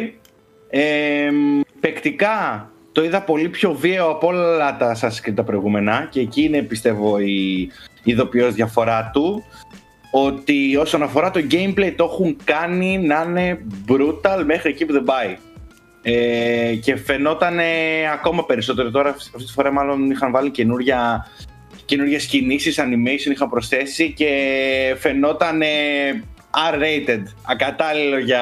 Τεχνικά η έκδοση που είδαμε αυτή τη φορά, εγώ εντωμεταξύ, επειδή κάναμε remote το preview, λόγω τεχνικών περιορισμών έπαιζε ο Κούλης, ωστόσο τα είδα και εγώ τα πλάνα. Είχαμε τη δυνατότητα 6 ώρες να ασχοληθούμε με το παιχνίδι. Τεχνικά ήταν αρκετά αναβαθμισμένο σε σχέση με το προηγούμενο preview που είχαμε παίξει. Το πράγμα, οποίο με είχε παραξενεύσει, με είχε εντυπωσιάσει με την κακή έννοια. Το πόσα bugs είχε και το πόσο απρόσεκτα ήταν τα γραφικά. Το είδατε ωστόσο, σε καλύτερη μοίρα. Σε πολύ καλύτερη μοίρα. Ναι, ήταν. Μάλιστα, καλό αυτό. Τώρα, εγώ από αυτά που είδα έχω να πω ότι το Odyssey, το Origins, όταν είχε έρθει, η σειρά, εντάξει, είχε αρχίσει να βιώνει έναν κορεσμό. Ωστόσο, η ανανέωση που έφερε το Origins ίσως μας έκανε να παραβλέψουμε και κάποια πράγματα πάνω στη φόρμουλα, τα οποία δεν ήταν και τόσο καλά. Μετά το Odyssey, επίσης έφερε τους διαλόγους, ήταν και το στοιχείο της αρχαίας Ελλάδας, το οποίο... Okay. Τράβηξε πάνω του τα βλέμματα περισσότερο από ό,τι συνήθως. Η σειρά κλασικά είναι history simulator. Παίζεις για να πας στην εκάστοτε εποχή. Τώρα, εγώ επειδή δεν είμαι και τρελαμένος με τους Vikings, για να πω την αλήθεια, μου αρέσει πάρα πολύ. Απλά εντάξει, δεν κόβω και φλέβες. Δεν είναι δηλαδή άγρια δύση ή sci-fi από τα τέτοια που με τρελαίνουν τα concepts. Μου αρέσει μέχρι έναν βαθμό. Μπορώ να πω ότι παρατήρησα λίγο περισσότερο κάποιες αδυναμίες που έχει η φόρμουλα. Και κυρίως μιλάω για το ότι έχω αρχίσει να κουράζομαι, ίσως φταίει και το γεγονός ότι προηγήθηκαν και τα δύο άλλα παιχνίδια. Με αυτό το κάνω μία βάση με αυτούς τους εχθρούς, εντάξει. Πάμε στην επόμενη βάση. Το settlement, και το όλο το... Όχι για το settlement που το δικό σου, το οποίο το αναβαθμίζεις. Αλλά και αυτό, το οποίο πλασάρει τους νέο χαρακτηριστικό, είναι κάτι πρακτικά που είχαμε δει στο Assassin's Creed 2, έτσι, με την πόλη του Μοντερτζιόνι, αν θυμάμαι καλά. Ναι, μπράβο, ναι, Μοντερτζιόνι, ναι. Και έχουμε δει και σε άλλα παιχνίδια, okay, να αναβαθμίσει, όπως και στις Ubisoft παιχνίδια, όπως είναι το Far Cry Primal. Έτσι, και έχει ξεχωριστό look αυτό, έτσι. Ή το Far Cry του New Dawn. Okay. Οπότε δεν είναι και κάτι, ξέρω εγώ, που δεν έχουμε ξαναδεί ποτέ, η απόλυτη καινοτομία. Είναι ωραίος μηχανισμός αυτό, και να βιώνεις την πόλη σου, να μεγαλώνεις σιγά σιγά, να μαζεύεις loot για να την αναβαθμίζεις. Ωστόσο, εγώ ξαναλέω ότι δεν... και σας μιλάω όντας super hardcore fan της σειράς, έχω παίξει τα πάντα και τη λατρεύω πραγματικά, κάτι ακόμα δεν μπορεί να με ενθουσιάσει. Ωστόσο, εντάξει, είμαι τουλάχιστον πολύ πιο αισιόδοξος πλέον με τα τεχνικά, γιατί το είδα πολύ ανανεωμένο το παιχνίδι. Πράγματι, ναι. Τεχνικά ήταν και καλύτερο από την προηγούμενη φορά, και γενικά σαν ασασκητή εικόνα του ήταν, είχε κάποια next gen πινελιές που... Πάλι στα περιβάλλοντα και σαν κόσμος είναι πάρα πολύ εντυπωσιακό, έτσι. Ο κόσμος που έχουν φτιάξει πάλι για άλλη μια φορά είναι τρομερά εντυπωσιακός. Και πανέμορφα σκηνικά, έτσι, τα κάδρα, τα περιβάλλοντα είναι, λες, και σε κάποια στιγμή, νομίζω ότι έπαιζα Witcher 3. Ήτανε... Έμοιαξαν μερικά. Εγώ δηλαδή που είχα κάνει και το gameplay με το γάμο, ας πούμε, μου μοιάξε πολύ τον αντίστοιχο γάμο του DLC του Witcher. Το πρώτο DLC που ξεκινούσε με ένα γάμο, αν θυμάστε, με ένα πανηγύρι. Τι ήταν εκεί, κάτι σχετικό. Έμοιαζε πάρα πολύ. Μάλιστα, πότε κυκλοφορεί, ρε παιδιά, αυτό? Αυτό κυκλοφορεί μαζί με τα Xbox Series στις 10 Νοεμβρίου και αντίστοιχα στο PlayStation 5 στις 19 του μήνα, και φυσικά PS4, Xbox One, PC. Ερώτηση. Οι εκδόσεις των PS5 και Xbox Series θα είναι αναβαθμισμένες actually? Πλήρως 4K 60 FPS. Εμείς αυτό που παίξαμε ήταν έκδοση του PC.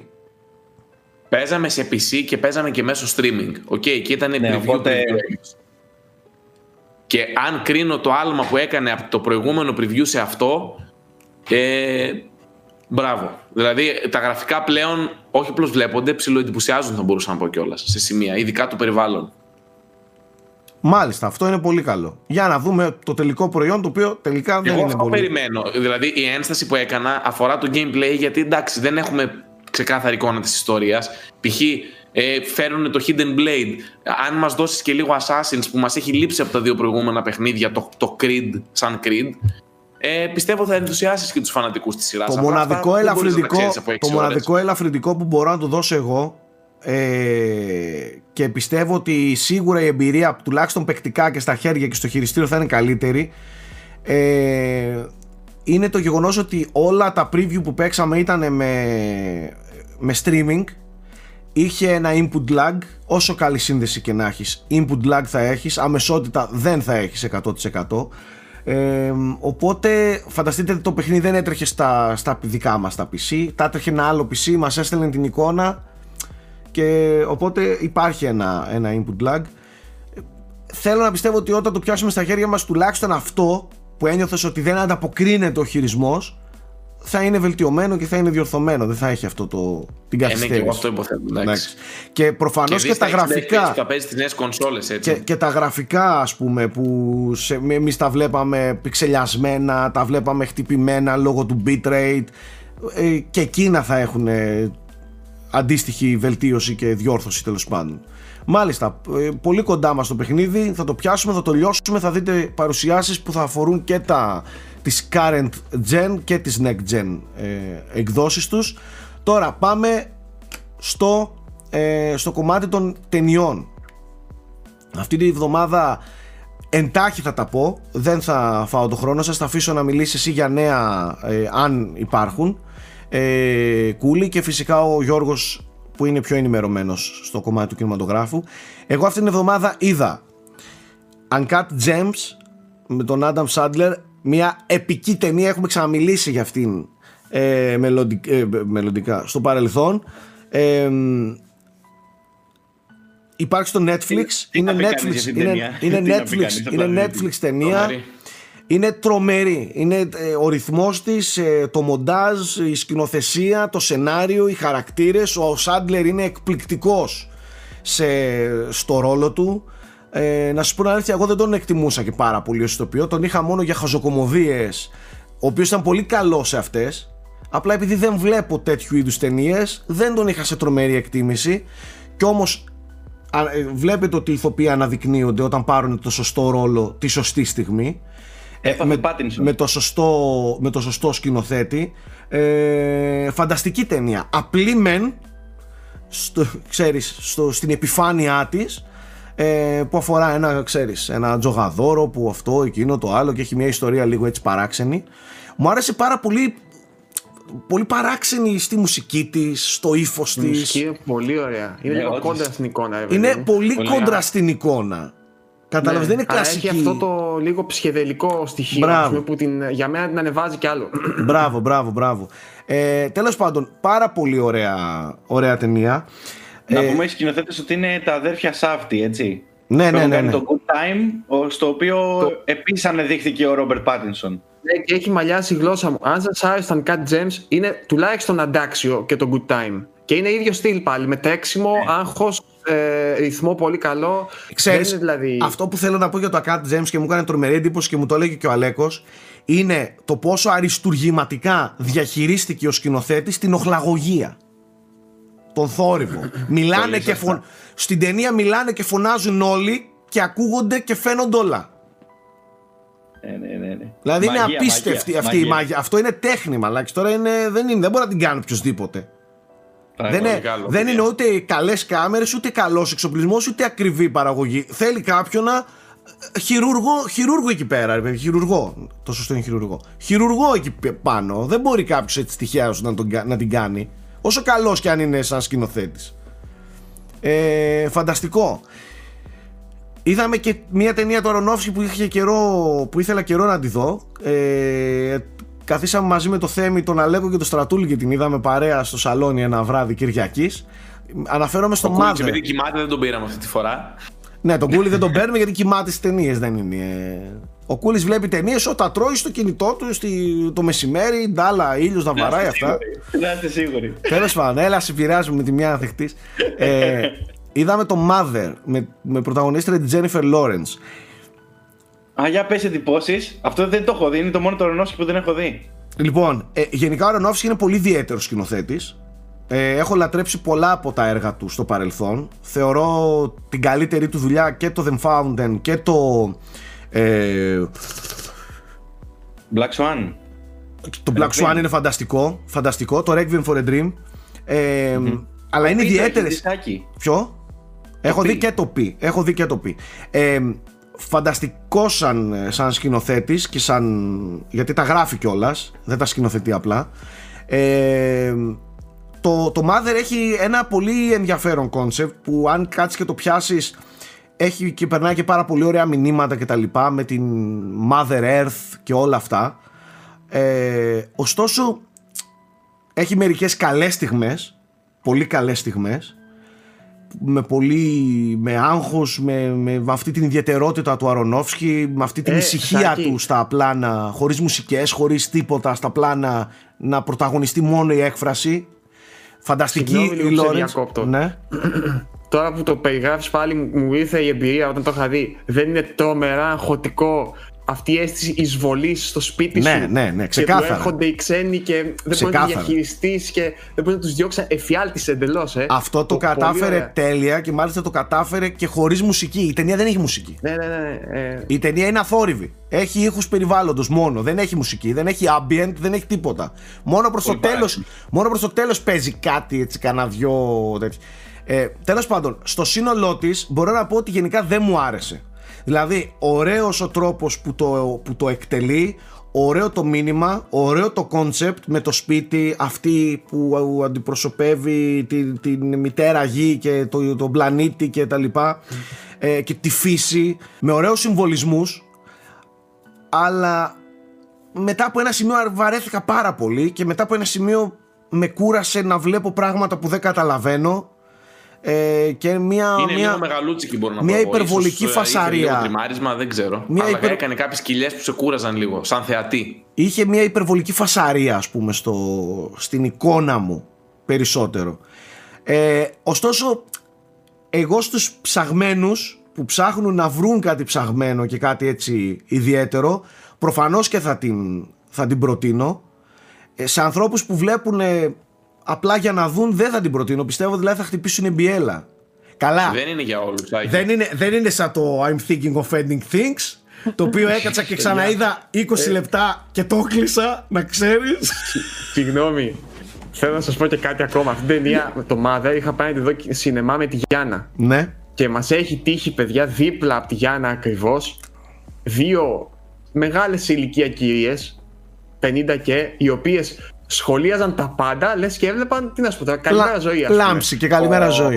Ναι, και όπως λες και εσύ, η ταινία δεν είναι, παιδί μου, ιδιαίτερα. Βασικά είναι ακραία αλληγορία, δεν είναι καν κυριολεκτική, είναι πολύ αλληγορική, σε σημείο που κουράζει κιόλας, όπως λες. Και να έχουν πετάξει, παιδιά, τι να σου πω τώρα, να έχουν καταστρέψει όλη την ταινία για όλη την αίθουσα, όχι μόνο για μας. Αυτό το έχω πάθει στο Eat, πρόεδρε, το έχω πάθει στο Eat, να ξέρεις. Φαντάσου τώρα αυτό και για μια ταινία όπως το Mother, ας πούμε, το οποίο είναι. Θέλει ασμός, θέλει. Ναι, ας το πούμε έτσι. Ναι, εντάξει, θέλει να. Τι να πω, εντάξει. Εγώ θέλω μόνο να πω ότι ελπίζω ο Αρονόφσκι να έχει ξεπεράσει αυτή το κόλλημα που έφαγε με τα βιβλικά του ενδιαφέροντα, γιατί έκανε συνεχόμενα τον Νόα πριν λίγο και τώρα έκανε το Mother. Πολύ θρησκευτικού περιεχομένου, ας πούμε. Ξέρεις τι γίνεται. Θεματολογία. Θα σου πω ότι δεν μου άρεσε. Όχι πολύ πετυχημένα, ούτε μία ούτε άλλη. Το κόνσεπτ το πιάνεις ίσως προς το τέλος, ίσως αφού την τελειώσεις την ταινία και πας να διαβάσεις, πιάνεις το κόνσεπτ. Αν πιάνεις το κόνσεπτ, συνειδητοποιείς ότι το κάνει με αλληγορίες οι οποίες βγάζουν πολύ μάτι, ρε παιδί μου. Δηλαδή, ναι, δεν είναι, δε, ο συμβολισμός. Αυτό σημαίνει αυτό. Αυτό σημαίνει το άλλο. Οπότε αυτό είναι τη γη, την μπαίνουμε έτσι και κάνουμε εισβολή στη φύση της, αλλά στο τέλος κερδίζει. Δηλαδή, πολύ, ναι, πολύ προφανής. Ναι. Πολύ επιτίδευση, ας πούμε. Αυτό, έτσι επιτιδευμένα να σας δείξω το μήνυμα που θέλω να περάσω για τον κόσμο. Ναι. Κατάλαβες. Ναι. Αυτό είναι που δεν μου άρεσε στην ταινία. Συμφωνώ απόλυτα. Φανταστική, πολύ εντυπωσιακή. Πάρα πολύ. Και τα εφέ της και η εικόνα της, η φωτογραφία της.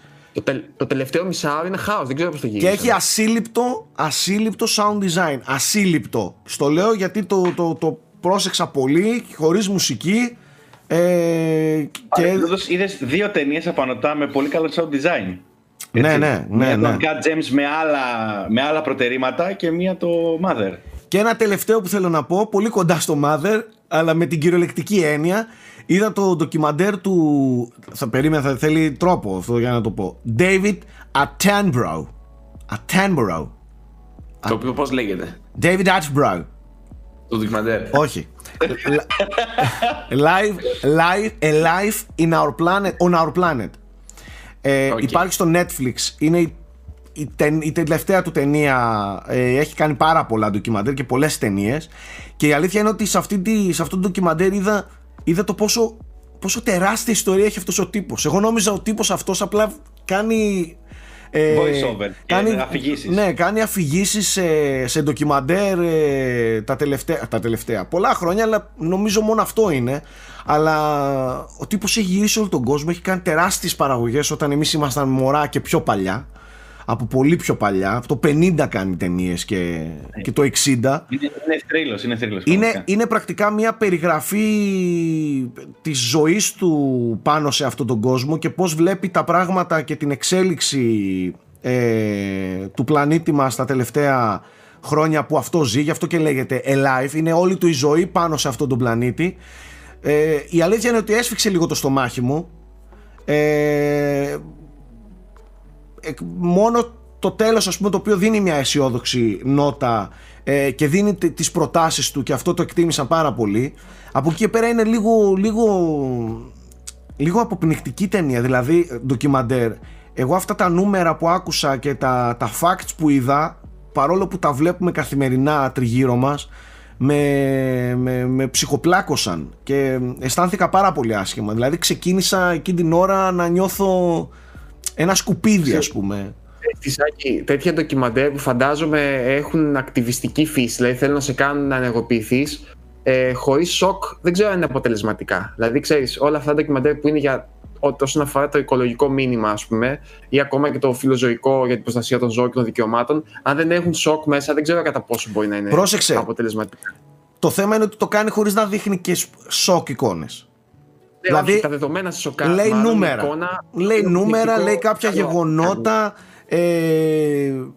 και η αλήθεια είναι ότι εμένα με έπιασε. Δηλαδή με έπιασε πάρα πολύ. Για τα ζώα με χτύπησε, για τη φύση, για τη θερμοκρασία του πλανήτη. Είναι πάρα πολύ ωραίο. Δεν είναι μεγάλο, 1,5 ώρα είναι. Όχι προτείνω, αυτό νομίζω πρέπει να τα βλέπουμε όλοι, ρε παιδιά. Δηλαδή δεν είναι ούτε ψέμα ούτε τίποτα. Είναι επιστημονικά δεδομένα τα οποία τα δείχνει με έναν ωραίο τρόπο και έχει και μια νοσταλγική. Ο άνθρωπος είναι 94 χρονών. Δεν νομίζω να ξανακάνει και πολλά στη ζωή του. Και πρακτικά είναι σαν να λέω ότι εγώ, μάγκες, σας αφήνω αυτό και σας δίνω τις συμβουλές μου με την εμπειρία που έχω αυτά τα χρόνια γυρίζοντας τον κόσμο, και έχει και ακτιβιστική δράση. Δηλαδή συμμετέχει σε συνέδρια τεράστια για την προστασία του περιβάλλοντος, μιλάει με ηγέτες, τον παίρνουν σοβαρά υπόψη τους, γιατί έχει σπουδαίο όνομα στο ακτιβιστικό κομμάτι.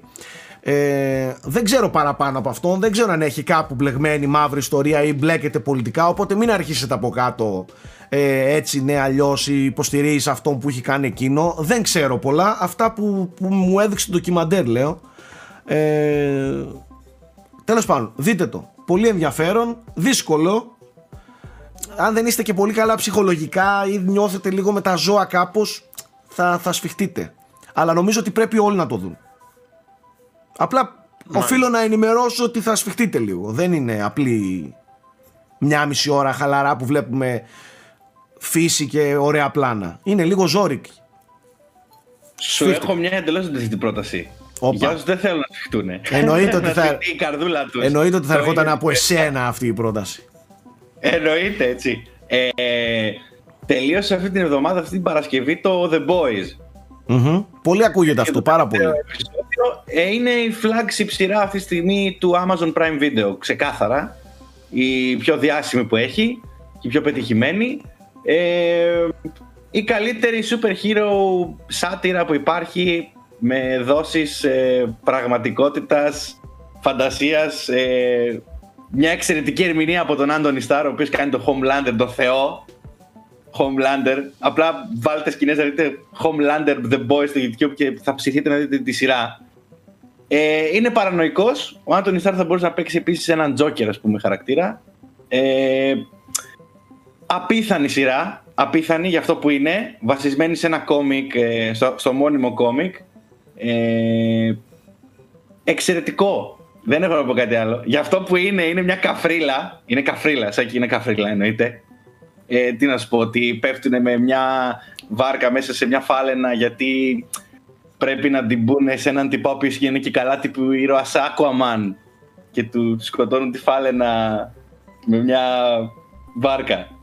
Πιστεύω παραπάνω ότι χρειάζεται αυτή η εκπομπή. Πώς. Κούλι είναι μαύρη κωμωδία δηλαδή, έτσι, κάπως έτσι. Μαύρη κωμωδία, σάτυρα, ακραία σάτυρα, με γκορ, με πολύ αίμα. Έχω δει τα τρία της πρώτης σεζόν. Φαντάζομαι ότι στη δεύτερη είναι επί 10 αυτό. Οκ. Επί 10. Η δεύτερη είναι καλύτερη από την πρώτη, κατά τη γνώμη σου? Μακράν.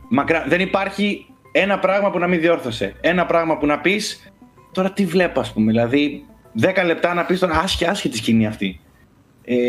Αυτό που μας είπε τώρα, ας πούμε, υπήρχε μια διάλογο που να είναι να πεις να βαρεθείς. Τίποτα. Και σαν ρυθμό φοβερό και σαν εξέλιξη φοβερή και με ανατροπές. Πολύ ψηλά και είναι από τον δημιουργό του Supernatural παραδόξως, έτσι. Ο Eric Kripke είναι επικεφαλής. Μάλιστα. Αλλά έχει δώσει πόνο. Και με το cast, έτσι. Το cast παίζει ο Καρλ Έρμπαν μέσα, ναι. Γιώργο. Ναι, με ένα χαρακτήρα. Πώς? Δεν το πρωταγωνιστής. Κάτι έχω καταλάβει από την πρώτη σεζόν. Δηλαδή ουσιαστικά είναι τα νήματα. Εντάξει, είναι και ο άλλος ο μικρούλης, δεν θυμάμαι πώς λέγεται. Είναι ο γιος του Dennis Quaid. Ο Jack Quaid. Ναι. Αυτοί οι δυο είναι και καλά οι αρχηγοί των Boys, των παλικαριών. Αλλά επίσης. Ναι, οι καλοί σε πολλά εισαγωγικά. Πολλά εισαγωγικά, ναι. Έτσι, ναι. Αλλά ο αστέρας της υπόθεσης είναι ο Homelander, παιδιά. Ο Homelander τα σηκώνει όλα. Καταλάβει. Ο αντίστοιχος Superman του σύμπαντος. Είναι ένα μείγμα Superman με Captain America. Και καλά αντιπροσωπεί και την Αμερική και τα ιδεώδη και είναι το πρόσωπο της εταιρείας πάνω από τους ήρωες, γιατί φυσικά οι ήρωες είναι πιόνια μιας μεγάλης εταιρείας τύπου Disney. Εννοείται ότι κοροϊδεύει την Disney η σειρά, ακραία, και τις super hero ταινίες και τα πάντα και τα κόμικ, τα παίρνει και τα στραπατσάρι. Γι' αυτό όσοι μισείτε τις super hero σειρές, Σάκη, να το δείτε. Ή δεν πολύ αρέσκεστε, το The Boys είναι... Είναι Day one θα το δω. Όλοι. Είναι φλεκτικός αφού άρεσε τόσο πολύ σε κάποιον που του αρέσουν οι σουπερχείωσίες. Μήπως? Όχι, αναγνωρίζω τα λάθη και στις δύο περιπτώσεις. Πολύ απλά, παιδιά, δεν θα παίρνει σοβαρά τον Γκουλ. Είναι διαταραγμένη προσωπικότητα. Δεν μην μείνεις στα παιχνίδια. Ευχαριστούμε. Εν τω μεταξύ, μιας και λέτε για σφιξίματα, για να σφίξει και κάνα μπράτσο σε αυτή την εκπομπή. Μιας και είπες για παιχνίδια, τα Combat 11 φέρνουν το Rambo. Και έχει το παιχνίδι μέσα και Terminator και Rambo. Μπορείς να βάλεις Mortal Kombat και να παίξει μάχη Terminator Rambo. Θα ασκήσουν τα πτυχία μου. Έχουμε γίνει όλοι γραφικοί, έτσι. Όλοι όμως. Είμαστε όλοι γραφικοί. Ένας και ένας είμαστε όλοι. Υπέροχα. Γιώργο Πρίτσκα, έχεις μία... Ξέρεις τι θέλω και θα κλείσουμε. Δεν θέλω τίποτα άλλο από σένα. Θέλω να μας πεις τώρα, επειδή σήμερα θέλω να κάτσω να δω μία ταινία, τώρα όμως, να μου πεις... Μην μου κάνεις. Όχι, μην μου κάνεις, όχι. Εσύ γι' αυτό υπάρχεις δίπλα μας. Για να μας ποτίζεις, να μας μπολιάζεις ποιότητα. Θέλω να μου πεις τώρα την καλύτερη ταινία που μπορώ να δω τώρα. Τώρα, σήμερα... Απόψε το βράδυ, τώρα. Θα σου πω την πρώτη που μου ήρθε στο μυαλό, γιατί την είδα πρόσφατα, ας πούμε, και τη θεωρώ φανταστική. Ψάξε, Αντρέι Ζουλάφσκι είναι ο σκηνοθέτης, το Possession. Δεν ξέρω πώς μεταφράζεται στα ελληνικά. Possession λέγεται. Είναι τα παλιά. Κάτσε ένα δευτερόλεπτο, να σου πω, μήπως την έχω δει και είμαι λίγο χαζούλης και το θυμάμαι. Possession. Όσο το πάντως, εγώ θέλω να πω και απορώ που δεν το ανέφερε ο Κούλης, είναι για το The Haunting of Bly Manor. Το οποίο κυκλοφόρησε στο Netflix, είναι ουσιαστικά η συνέχεια του Haunting of Hill House, όχι σεναριακά, είναι στην ίδια σειρά, ας πούμε. Ανθολογικά, είναι ανθολογική σειρά. Πώς γράφεται. Session, όπως τα ακούς, στα αγγλικά. 2σ, ρε, νομίζω. 2σ και τις δύο φορές. Είναι του Mike Flanagan, ουσιαστικά, βασίζεται στο στήριξο της αυτή τη φορά. Έχει κάνει Geralt's Game και ένα ακόμα. 1981, σ' αγαπώ. Σε λατρεύω. Σε λατρεύω. Είναι σχεδόν ασπρόμαυρη. Αυτά θέλω. Είσαι υποχρεωμένος να μας πεις τις εντυπώσεις στο επόμενο frame rate. Τώρα θα δεις. Δεν θα ζητάς προτάσεις και δεν θα τις βλέπεις μετά. Περιμένουμε εντυπώσεις. Έτσι. Και για το The Boys, εντάξει, έλα, πλάκα μου. Ναι. Τέλος πάντων, για να ολοκληρώσω αυτό που έλεγα, είναι ότι δυστυχώς δεν μου άρεσε τόσο πολύ ως το προηγούμενο. Μου άρεσε πολύ το Hill House, αλλά ας παραμείνω, ας πούμε, λίγο, ας του δώσω λίγο ακόμα χρόνο. Δεν έχω αυτό το, όπως είχα τα προηγούμενα, που κάθε επεισόδιο ένιωθα ότι μου έδινε κάτι τρομερό και το περίμενα πώς και πώς. Είναι λίγο πιο χλιάρο μέχρι στιγμής και δεν έχει να κάνει με το ότι δεν είναι τόσο τρομακτικό. Δεν με πειράζει καθόλου να μην είναι τόσο τρομακτικό, και στο Hill House δεν εκτίμησα τόσο τον τρόμο όσο τη μελαγχολία και τη θλίψη που είχε πίσω από τον τρόμο.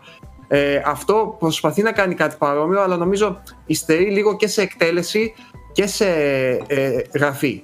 Αφού δεν έχει συναισθήματα, βρε, πού θα φοβηθείς? Ορίστε. Αφού δεν έχεις συναισθήματα, πώς θα φοβηθείς? Ναι, όχι. Και ξαναλέω, ξέρω ότι με δουλεύεις τώρα και εγώ προσπαθώ να απαντήσω σοβαρά στο χάφτα. Αλλά.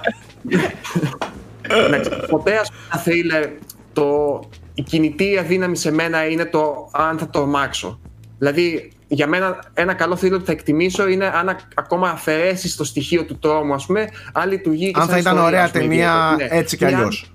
Ή αν παίρνει, ας πούμε, το στοιχείο του τρόμου και της αγωνίας, ας πούμε, έτσι, για να φωτίσει περισσότερο ή να σου κάνει να βιώσεις εντονότερα τα θέματα του. Το Hill House ήταν ακριβώς αυτό. Δηλαδή, έφυγε θύματα όπως ο θρήνος, ας πούμε, και η απώλεια και το τραύμα το ψυχικό, μέσα από ένα πρίσμα εντελείως horror. Mm-hmm. Το οποίο ταιριάζει κάτι με τα θεματολογικά πολύ. Και γενικά θεωρώ ότι οι ταινίες αυτές έχουν μια μελαγχολία από πίσω τους, είτε είναι τα φαντάσματα σαν ιδέα που σε στοιχιώνουν, ας πούμε. Mm-hmm. Οπότε μου αρέσει, με εγωιτεύει, ας πούμε, το στοιχειωμένο σπίτι. Μαζί σου είμαι σε αυτό. Σε αυτό είμαι 100% πέρα από την πλάκα που σε κοροϊδεύω και σε πειράζω, αλλά εγώ είμαι μαζί σου σε αυτό, και πλέον έχει, ειδικά στις horror ταινίες, στις ταινίες τρόμου, πλέον δεν ψάχνω απλά να είναι μια ταινία που θα με τρομάξει, αλλά μια ταινία που θα μου αρέσει στο σύνολο. Καταλαβες. Για παράδειγμα, ο Θέμης τρομάζει με μια πόρτα. Πα! Τρώει jumpscare. Για το Θέμη είναι εμπειριάρα. Κατάλαβες, είναι σοκ. Απλά είναι άλλο συνέστημα το ένα, άλλο το άλλο, παιδί μου. Στο Mother, ας πούμε, ο Θέμης, που δεν είναι horror, χέστηκε πάνω του. Έτρεμε. Σε κάποιες σκηνές έκανε κάτι τέτοια, κατάλαβες. Το ζεις, εμένα μου αρέσει αυτό. Ναι, με το Θέμη να δεις ταινία horror και ο άνθρωπος είναι... Πώς έβλεπαν οι γιαγιάδες κάποτε. Προτιμώ αυτούς που βλέπουν τις horror ταινίες έτσι. Καλά, ναι, εντάξει. Δεν έχει τίποτα. Ή σαν τον κούλι που βλέπουν horror ταινίες έτσι. Φαντάζομαι πόσο βαρετές είναι, δεν με τρομάζουνε. Ή θα είμαι έτσι, ή θα κοιμάμαι. Και υπάρχει και το άλλο άκρο που είναι κάποιοι θελημένα, ας πούμε. Α, συγγνώμη. Ο Θέμης ξυπνάει, το απίστευτο. Πέρα από τα jumpscares που τρώει, είναι η καρδιτσιώτικη ατάκα μετά. Δηλαδή, θα γίνει και ένας φόνος σε μια ταινία τρόμου. Του σαούλιασε. Κατάλαβες, θα πετάξεις και. Του ξεσαούλιασε. Και θα πετάξεις αυτή την ατάκα, κατάλαβες. Την καρδιτσιώτικη την ατάκα που θα μας εκουφάνει, ας πούμε. Μάλιστα. Οκ, ναι, οπότε λίγο χλιαρός με το Bly Manor. Ξαναλέω, επειδή βασίζεται στο στρίψιμο της βίδας, το οποίο είναι ένα πολύ ωραίο βιβλίο. Κλασικό θεωρείται, του Henry James, σας το προτείνω και μικρό, αλλά το βιβλίο δεν έχει περιεχόμενο για να γίνει σειρά, ας πούμε, 8 και 10 επεισοδίων, για να πω την αλήθεια. Δηλαδή, δεν έχει πολλές λεπτομέρειες, δεν αναπτύσσει ιδιαίτερα χαρακτήρες, και αυτά που έχουν προσθέσει για να το κάνουν έτσι πιο ζουμερό, ας πούμε, πιο γεμάτο, δεν λειτουργούν τόσο καλά, κατά τη γνώμη μου. Mm-hmm. Να δω που θα το πάει, Έχουμε και review στο site, έτσι να το πούμε, από τη Στέλλα για το Bly Manor. Διαβάσει την άποψη της Στέλλας, και να πω, γιατί το είχα υποσχεθεί από την προηγούμενη, δεν προλαβαίνουμε τώρα, αλλά στο επόμενο θα με αφήσετε όλοι σας να μιλήσω πρώτα για το Cobra Kai, το οποίο το είδα πρόσφατα, ας πούμε, και για το Avatar The Last Airbender που είδα μέσα στο καλοκαίρι ουσιαστικά και τελείωσα τώρα το Σεπτέμβρη, και ήθελα να πω αλλά το ξεχνάω συνέχεια. Το θέλω πάρα πολύ να σας ακούσει για αυτά τα δύο. Πραγματικά, γιατί και τα δύο θέλω να τα δω σοβαρά. Εντάξει. Οκ. Θα τα πούμε την επόμενη φορά λοιπόν. Μόνο αυτό την παύση που έκανε, σαν να σου λέει τζάμπα θα φας τον χρόνο σου, αλλά τέλος πάντων. Τον έχω γεννήσει. Δεν ξέρω τι εννοεί να το δω σοβαρά, ας πούμε, αλλά θα το συζητήσουμε την επόμενη φορά. Τον έχω γεννήσει εγώ αυτόν τον άνθρωπο. Δηλαδή ζω και μεγαλώνω μαζί του. Οπότε ξέρω ακριβώς τι θα σου πει. Μόνο από αυτή την παύση το. Οκ, εντάξει. Τελείωσε. Τα είπε όλα. Δεν είναι. Λοιπόν. Αυτά. Ευχαριστούμε πάρα πολύ που μείνατε μέχρι και αυτή τη στιγμή στο Frame Rate Uncut. Μην ξεχνάτε την εκπομπή μας, μπορείτε να την ακούτε και στο Spotify. Τα λέμε καλώς εχόντων των πραγμάτων την επόμενη εβδομάδα. Να είστε όλοι καλά. Bye.